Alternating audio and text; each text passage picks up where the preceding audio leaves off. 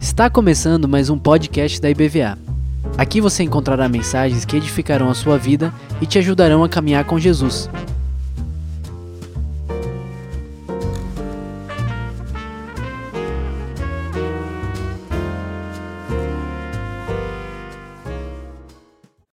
Graças paz, amém, gente? Que privilégio estar aqui com vocês, que bênção poder compartilhar a palavra hoje com vocês. De início, eu queria, nesse espírito de gratidão, né, para quem não sabe, eu e minha família estamos morando aqui em Lauro de Freitas há um pouco mais de um mês. Estávamos em missão no sertão. Né, agradecemos todo o carinho e oração por vocês enquanto estávamos lá mas também temos sentido esse carinho e esse amor que vocês têm derramado sobre nós desde o primeiro dia que chegamos aqui. Muito obrigado mesmo né, por tudo que vocês têm feito. Amém? Mas também queria aproveitar a oportunidade para parabenizar o nosso pastor, que não está aqui hoje. Né, o nosso pastor está completando o ano. Se você não enviou é, uma mensagem para ele, aproveite e manda uma mensagem carinhosa, cheia de amor aí para ele abençoar a vida dele. Amém, gente? Amém ou não amém? amém? Glória a Deus. Bem, eu quero compartilhar com vocês uh, uma palavra com o tema Assim como Ele é. E antes da gente uh, entrar na palavra, eu estava todo início de ano, né, desde quando entrei no ministério, aos 20 anos de idade, não faz muito tempo, gente tenho só 33. ah, mas aos 20 anos de idade, eu criei o hábito de jejuar todo início de ano, né, passando ali pelo menos uma semana, de três a uma semana, três dias a uma semana, em jejum e oração pelo ano. Mas aí eu sabia que eu ia estar pregando aqui hoje, aproveitei para orar por hoje também, né? Lógico, aproveitar a oportunidade. E ali orando e buscando o Senhor, buscando entender o que compartilhar com vocês. Ah, não via nada no meu coração, até que eu lembrei de emprestar um livro a um amigo, né, um livro de John Stott, O Discípulo Radical. É o último livro dele, um livro sensacional, indico que você leia, é pequenininho. Quem gosta de ler, numa sentada lê. E quando eu fui emprestar para ele, eu caí ali na tentação de dar uma paginada no livro. E ele ia viajar para a conexão, né? Aí deu vontade de ler o livro de novo. Já tinha lido as duas vezes. Eu disse, Gustavinho, você vai para a conexão, quando voltar eu te empresto, que eu vou ler. E lendo esse livro, o Senhor colocou no meu coração de compartilhar com vocês. É algo que ele falou comigo com base nesse livro, que é sermos semelhantes ao Senhor Jesus. Amém, queridos? Bem, mas para mim entrar na mensagem, eu queria que nós fizéssemos um exercício, né? um exercício de, de um momento de, de reflexão, né? usar a nossa imaginação, que vai nos ajudar para entrar na mensagem. Tá bom? Eu queria que você fechasse seus olhos um instante e que nesse momento você começasse a imaginar, você também que está online, que está em casa, obrigado por me permitir entrar no seu lar aonde você está agora, imagine junto comigo. No momento em que Jesus começa é, a entrar na cidade de Jericó, e aquela multidão está entrando ali, está acompanhando Jesus, está esperando Jesus, e o cego de Jericó começa a gritar, pedindo é, que Jesus o ajudasse. E Jesus atende o pedido dele, chama ele, como você conhece a história, e Jesus cura o cego.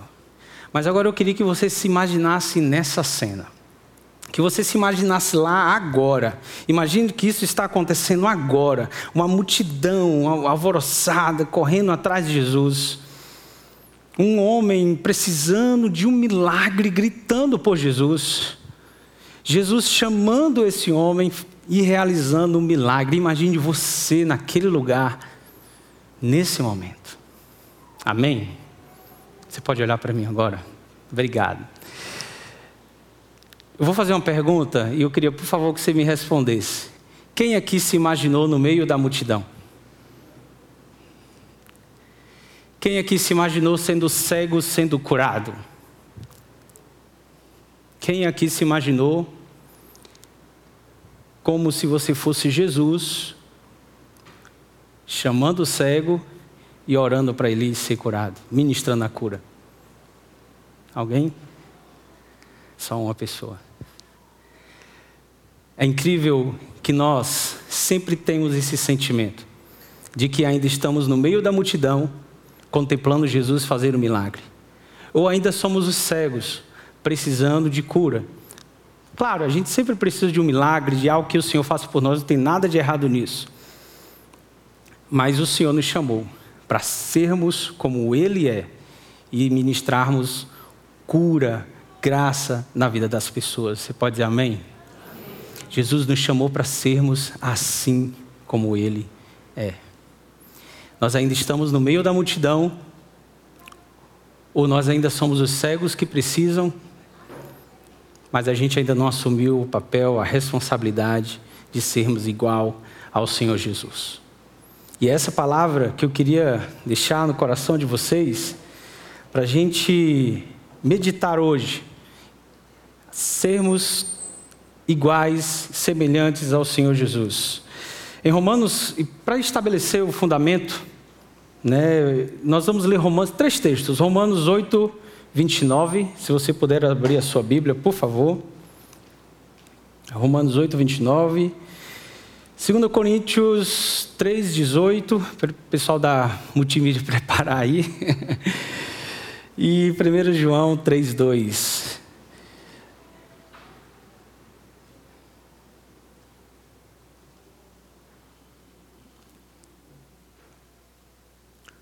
Romanos 8, 29. Você encontrou? Amém? Se você não tiver com Bíblia, você pode acompanhar aqui no telão. Olha o que a palavra do Senhor nos diz.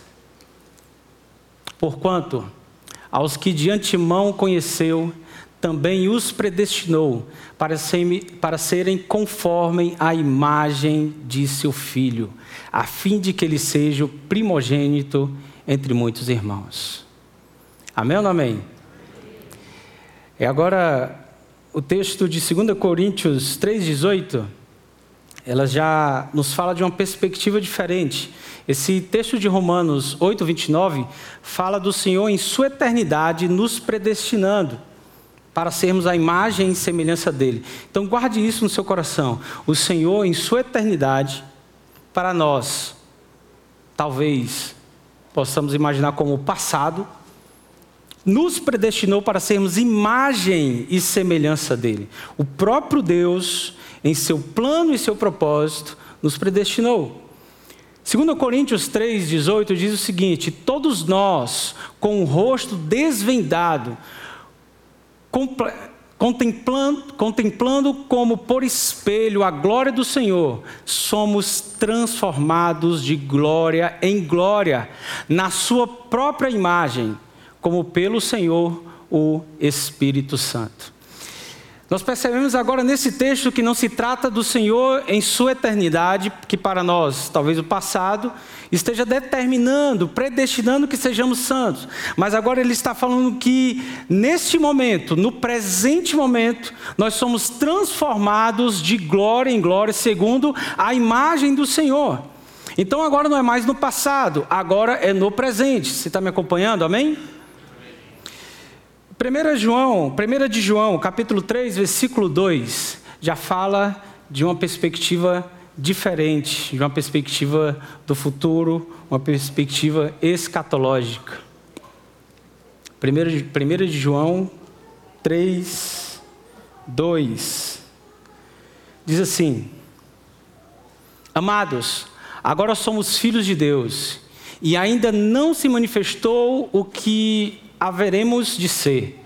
Sabemos que quando ele se manifestar, seremos semelhantes a ele. Em outras traduções diz: assim como ele é, porque haveremos de vê-lo como ele é. Amém.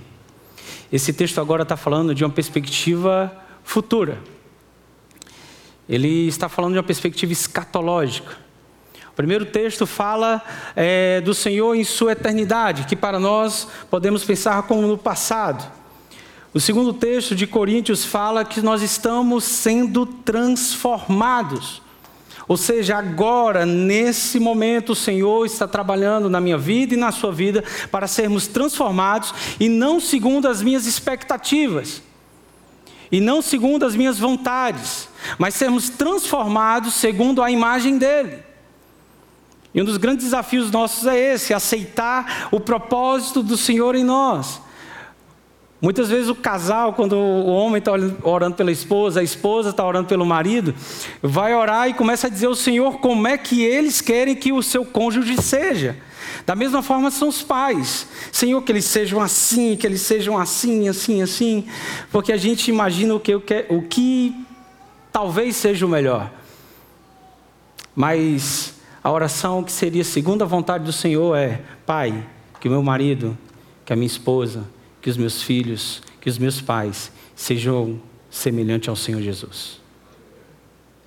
Porque esse é o teu propósito. Amém?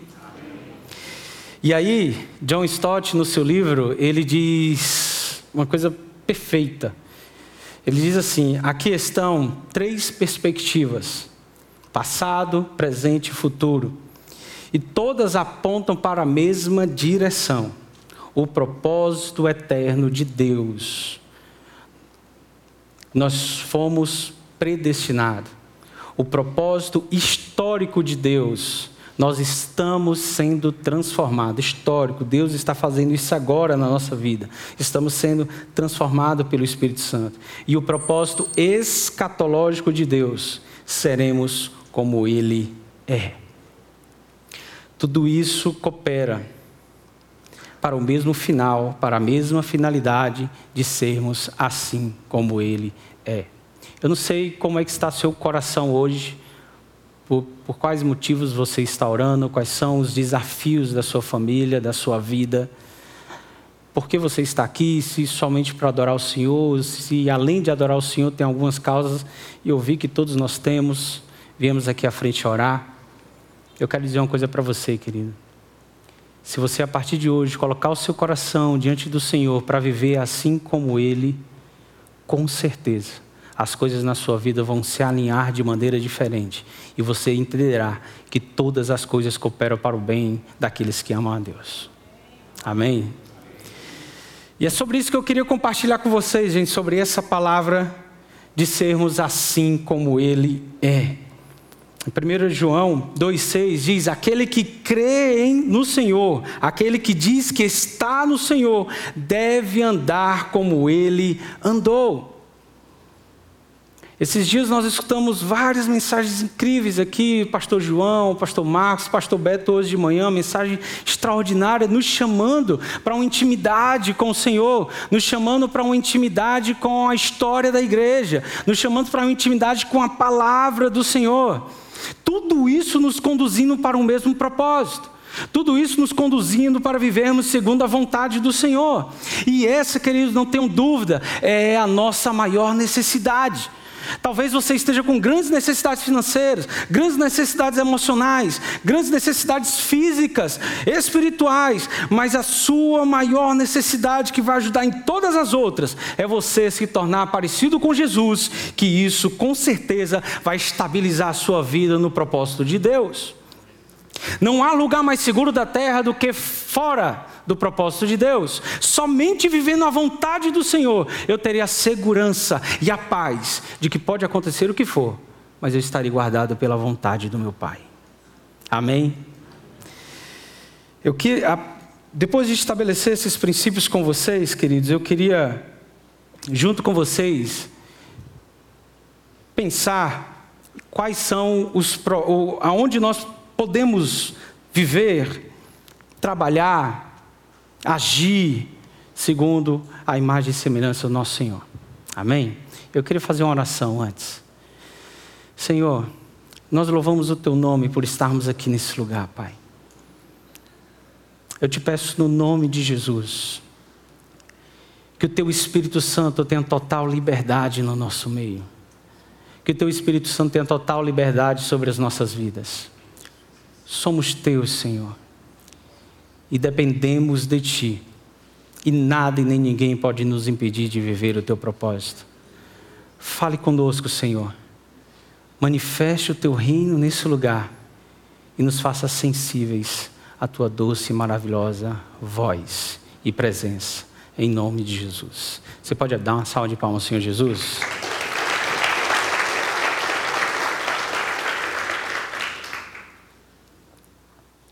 Amém. Bem, aonde nós podemos ser parecidos com o Senhor? Ser assim como Ele é, semelhantes ao Senhor. Nós podemos e devemos ser semelhantes ao Senhor na sua humildade e na sua renúncia.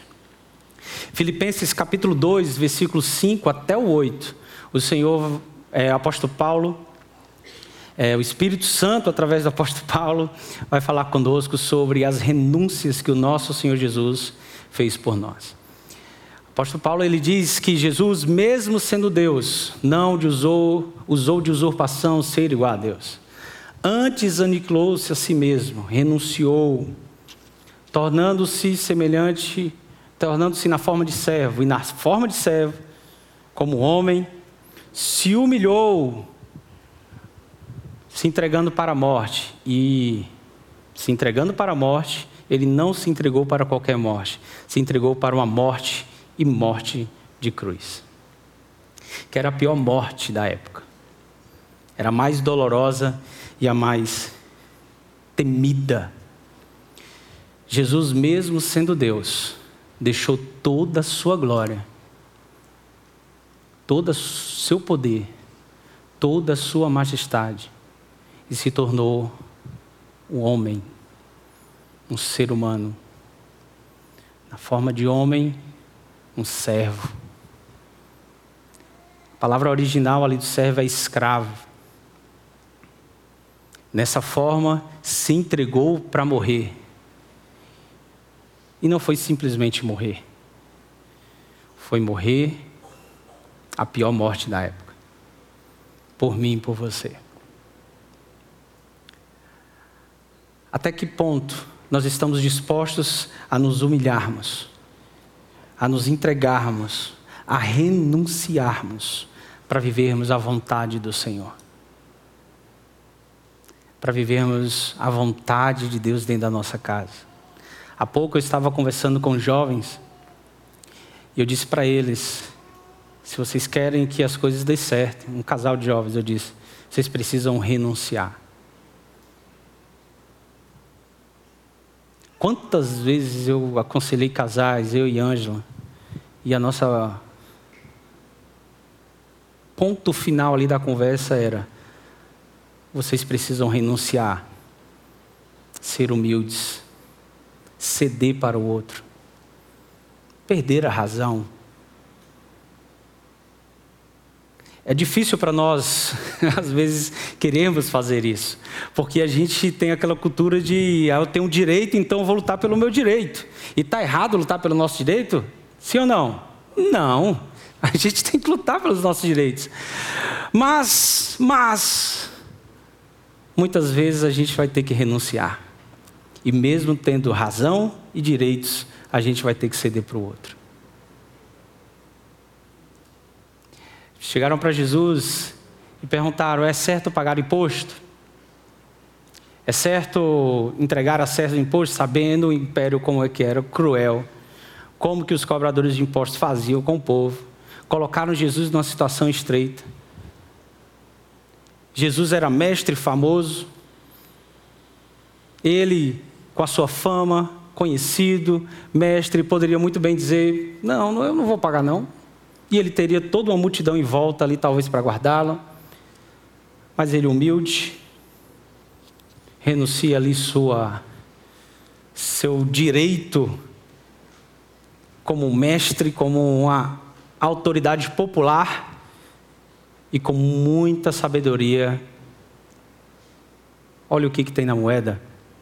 A foto está de César? Então dê a César o que é de César e dê a Deus o que é de Deus para vivermos semelhante ao Senhor Jesus, nós vamos precisar nos humilhar e renunciar a muitas coisas dessa vida. E deixa eu dizer uma coisa para você: quando a gente pensa em renúncia, a gente fica pensando em coisas que são ruins, pecados, né, entre aspas, proibidas, que não é proibido, mas a gente pensa logo nessas coisas, do que é errado. Mas para viver segundo a imagem do Senhor, para vivermos segundo a semelhança do Senhor, para vivermos a vontade do nosso Pai, muitas vezes Ele vai nos chamar para renunciar até as coisas que são permitidas, até aquelas coisas boas, aquelas coisas legais que a gente faz. Eu me lembro de um pastor contando uma vez, ele, um homem de Deus, uma bênção, mas sofria, era torcedor do, do Fluminense. Não sei se tem algum aí. né? Graças a Deus sou flamenguista, que benção. Amém. Mas ele, ele disse que a coisa muito rara que acontecendo, o Fluminense dele numa final. É muito raro. E ali ele empolgado para assistir, era um domingo, à tarde, ele ia pregar à noite, já tinha a mensagem pronta, mas ele assistindo ali o jogo, o Espírito Santo falou com ele: eu quero falar com você. Vá para o seu quarto orar. Na hora ele entendeu que o Espírito Santo estava falando com ele, ele. Senhor, está só no segundo tempo, deixa eu terminar aqui. Peraí. Dá tempo. Passou ali dez minutos, Espírito Santo, quero falar com você. Ele, Senhor, está tá terminando aqui. Só mais aí, falta só uns 15 minutos. Faltando cinco minutos para acabar o jogo, aquele jogão final. Espírito Santo, eu quero falar com você. Ele só cinco minutos. Passou, terminou o jogo. Fluminense perdeu. Quando ele entra no quarto para falar com o Senhor, e vai falar com o Espírito Santo, e começa a orar, e começa a chorar, e começa a pedir: Senhor, Senhor, cadê, cadê, cadê? O Senhor queria falar comigo. O Senhor, o Espírito Santo falou ao coração dele: Eu queria aqueles teus 20 minutos. Muitas vezes, nessa caminhada para viver como Ele é, nós vamos ter que renunciar até as coisas permitidas, até aquilo que é legal, até aquilo que é normal. Até um é, desses anos né, de ministério, tem uns dias ali que eu separo para folga. E tem, ah, lá em Orolândia tinha um dia que era sagrado. a segunda-feira era o dia do Baba, né? É, é, livro de Edmo, capítulo 2, versículo 3. Guardareis o dia do Baba, né? Alguns pastores ligaram para mim, Edmo, é, tá de folga hoje, posso passar aí para te ver? Eu disse, que horas? Não, à noite. Eu disse, rapaz, na hora do Baba. Dá não, me mover amanhã. Amanhã a gente encontra. Então era um momento assim, meu, eu gostava demais daquilo dali. Mas teve algumas segundas-feiras que o Senhor falava no meu coração: não vai. E eu fiquei em casa. Era uma coisa normal. Eu precisava ficar com a família, eu precisava ler a Bíblia, orar. O Senhor vai nos, nos chamar vai clamar no nosso coração para renunciarmos muitas coisas. Você está preparado? Amém ou não amém? amém. Posso ser sério? A gente nunca está preparado, ele sempre nos surpreende. ele sempre pede mais, gente. A segunda coisa que eu queria deixar no coração de vocês é que nós precisamos, devemos, ou precisamos fazer para viver como Ele é, nós devemos ser como Cristo em seu serviço. João capítulo 13 fala de Jesus quando ele lavou os pés dos discípulos, quando ele lavou os pés dos apóstolos. E é interessante que nós muitas vezes é, fazemos esse, essa dinâmica né, do lava-pés, mas até que ponto realmente nós estamos dispostos a servir ao Senhor? Até que ponto nós estamos dispostos a realmente entregarmos a nossa vida no serviço do reino de Deus? Renunciar muita coisa e nos entregarmos para esse serviço. Eu louvo ao Senhor pela vida dos jovens e adolescentes, porque renunciaram muito para estarem esses dias né? não só os jovens adolescentes, né? médicos, né? pais, uma equipe gigantesca né? que estava lá no sertão da Paraíba, renunciaram um tempo da sua vida, férias, e foram para o sertão servir ao Senhor. Isso é tremendo, isso é incrível. Quanto tempo da nossa vida nós estamos tirando para servir o nosso Senhor? Para viver a vontade do nosso Deus, do serviço. Jesus era mestre, Jesus era Senhor, Jesus era o nosso Salvador, Ele estava ali como um líder daquele, daquela, daquele grupo, e não só daquele grupo, mas uma multidão o considerava como mestre. E quando ele entra, eles entram naquela sala, no capítulo 13 de João, naquele lugar para a ceia, era cultura na época que o, o menor, o servo da casa, tinha que ir lá e lavar os pés de todos os convidados. E estava lá a bacia com água, estava lá tudo preparadinho, mas ninguém trabalhou naquela noite como servo. Eu acredito que os doze, quando entraram, não viram que não tinha ninguém para servir, olharam um para o outro e disseram: Não, não, não é eu, não. Ah, eu já estou na posição aqui de apóstolo, de discípulo, seguidor, estamos aqui mais perto de Jesus, não é meu papel. Passou-se o tempo, passou-se o tempo, ninguém fez, Jesus foi lá, pegou a bacia, pega a toalha e vai lavar os pés. Deixa eu explicar uma coisa para vocês, gente. Talvez hoje fosse até um pouco mais, sim, higiênico, talvez, a gente tirar aqui os sapatos aqui e lavar os nossos pés, um do outro. Mas na época, eles andavam de sandálias, no deserto, numa rua sem pavimentação nenhuma. Não tinha saneamento básico. Era um negócio sujo, gente, o lugar, animais. Apesar de que o povo judeu geralmente tem uma cultura, né, pelas próprias leis, de ter esse cuidado com a higiene, porém, a cultura estava toda misturada com outras outras nações, outros povos. Não era limpo, não, gente.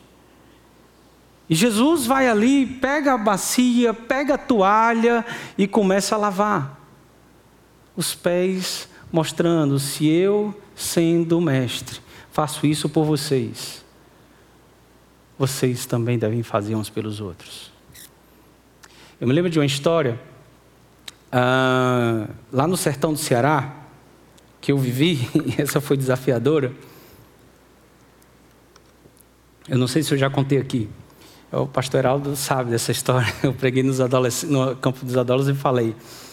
Um senhor chamado Seu Branco estava vivendo um desafio muito grande na vida dele, né, na fazenda dele, perdendo animais. Era uma, da, uma das épocas assim que foi a maior seca que o Ceará viveu.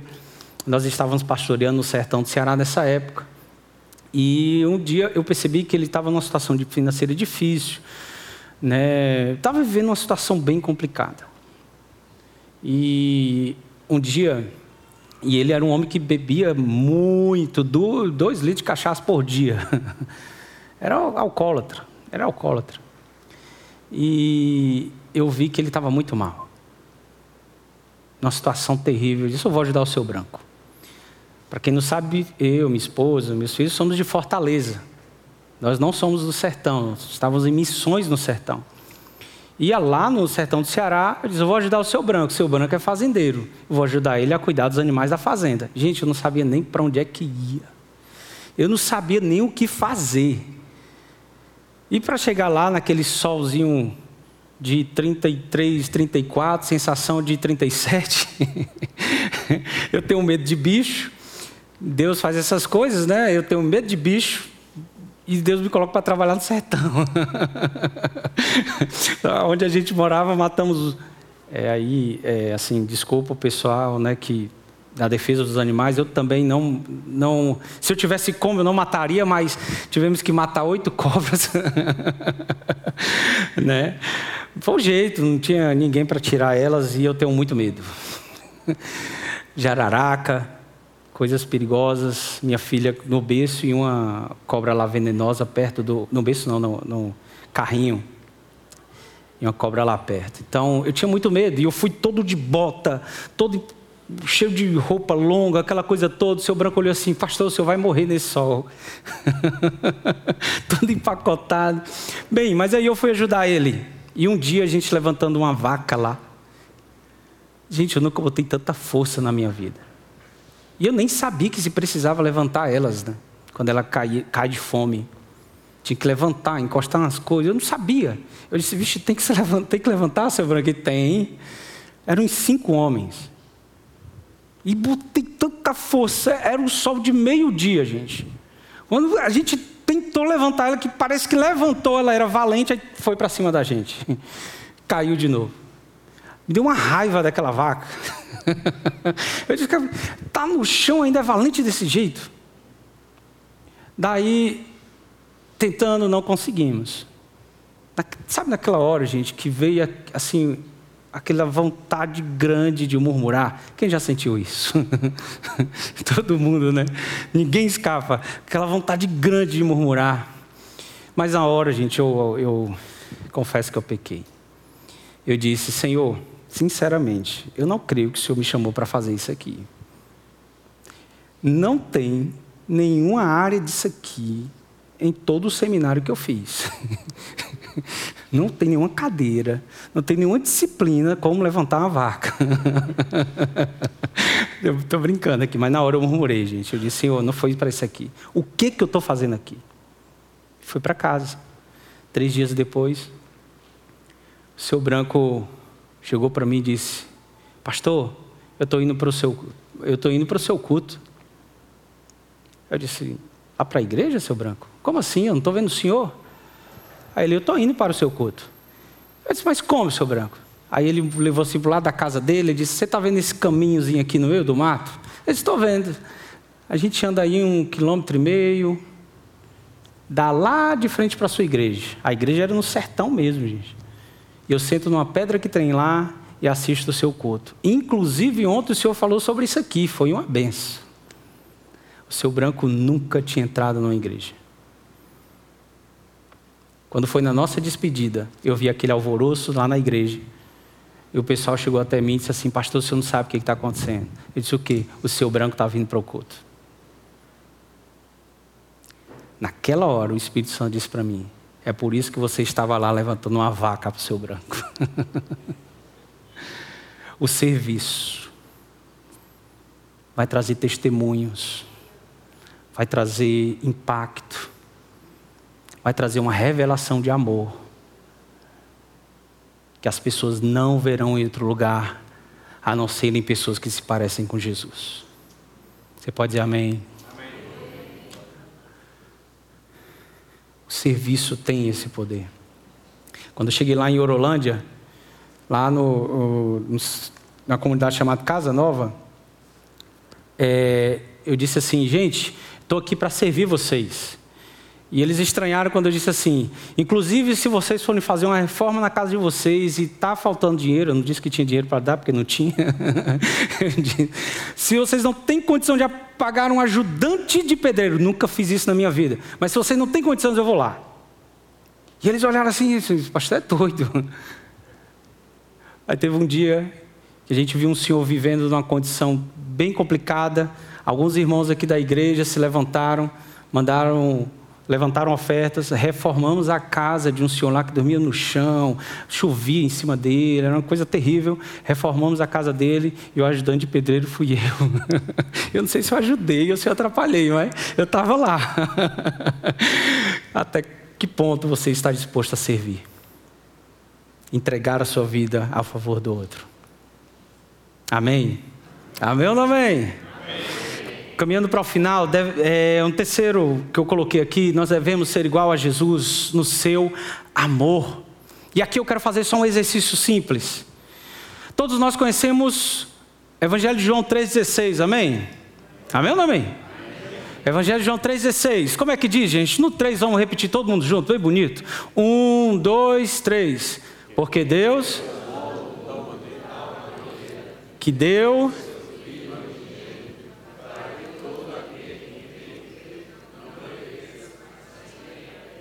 Glória a Deus, gente, que lindo. Uma salva de palmas pela vida de vocês. Amém. Esse é o amor de Deus para nós, amém? Agora, esse, olha, são, nesse texto, está falando de amor, está falando de morte, amém? E amor por alguém. Agora, gente, é o mesmo escritor, a gente só vai mudar de livro, tá? 1 de João 3,16. Quem sabe? Pode falar alto. Eu já li, eu já li, eu sei que você leu, eu tenho certeza que você leu. Não vale pescar, né, gente? Glória a Deus, glória a Deus, irmão. em casa aí também, viu, gente? Pode pescar não, misericórdia. 1 de João 3,16, gente, fala de amor e fala de morte. Mas não é o amor para mim, é o amor para o outro. 1 de João, 1 de João 3,16 diz: Nisto conhecemos o amor, em que Deus deu a vida por nós, e nós devemos dar a vida pelo nosso irmão. Ser igual a Jesus e amar como Ele amou, a ponto de se entregar pelo outro. Amém. Vamos ser sinceros, não vale marido e esposa. Apesar de que às vezes eu não sei como é que está a relação. Olha para a pessoa que está do seu lado. Seja sincero aí. Você tem coragem de morrer por essa pessoa? eu, por isso que eu digo assim, não sei se, não sei se marido e esposa como é que tá, porque né, às vezes o problema tá grande, marcar aconselhamento com o pastor.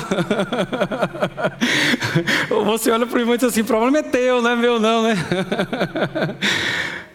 Querido, o nível de amor é o nível que se entrega pelo outro. Jesus disse o mandamento o maior mandamento de todos. Amar a Deus sobre todas as coisas. E o próximo como a si mesmo. Mas isso ele falou no meio de uma multidão. Agora, lá no Evangelho de João, quando ele está dando as últimas ordenanças, ele diz: Um novo mandamento vos dou, que vocês amem uns aos outros como eu vos amei. O nível de amor para quem quer se parecer com Jesus não é um amor para si, não é um amor semelhante ao que eu me amo, mas é um amor igual àquele que me amou. É um amor a ponto de me entregar pelo outro. Amém? Pastor, isso é muito difícil, concordo com você. Um outro ponto que eu queria deixar para você, já estou realmente caminhando para o final, tenho ali quatro minutinhos. é, nós precisamos imitar Jesus na sua longanimidade. Jesus nunca pagou o mal com o mal. Jesus nunca revidou nenhuma palavra contra ninguém. E nós vivemos um momento muito áspero das nossas vidas como cristãos, não é verdade? Numa rivalidade, numa competição, em polaridades, em sentimentos terríveis. Jesus, ele vivia numa longanimidade profunda, extraordinária. Vou te dar um exemplo. O, o soldado Malcolm que foi prender ele que foi espancar ele, foi bater nele. Pedro puxa a espada e corta a orelha do soldado. Se Jesus não fosse longânimo, o que ele ia fazer? Se Jesus fosse aquele que se ira fácil, Jesus ia montar uma gangue ali, bora galera para cima. o que, que Jesus fez? Pedro, guarda a espada. Esse não é meu espírito. Esse não é o meu reino. E o mais tremendo ele pega a orelha do soldado, cura o soldado, coloca no lugar. Como se ele estivesse dizendo assim: Olha, volte a trabalhar, pode vir me prender. Esse é o seu papel. E colocou a orelha no lugar. Pode, pode me ajudar mesmo.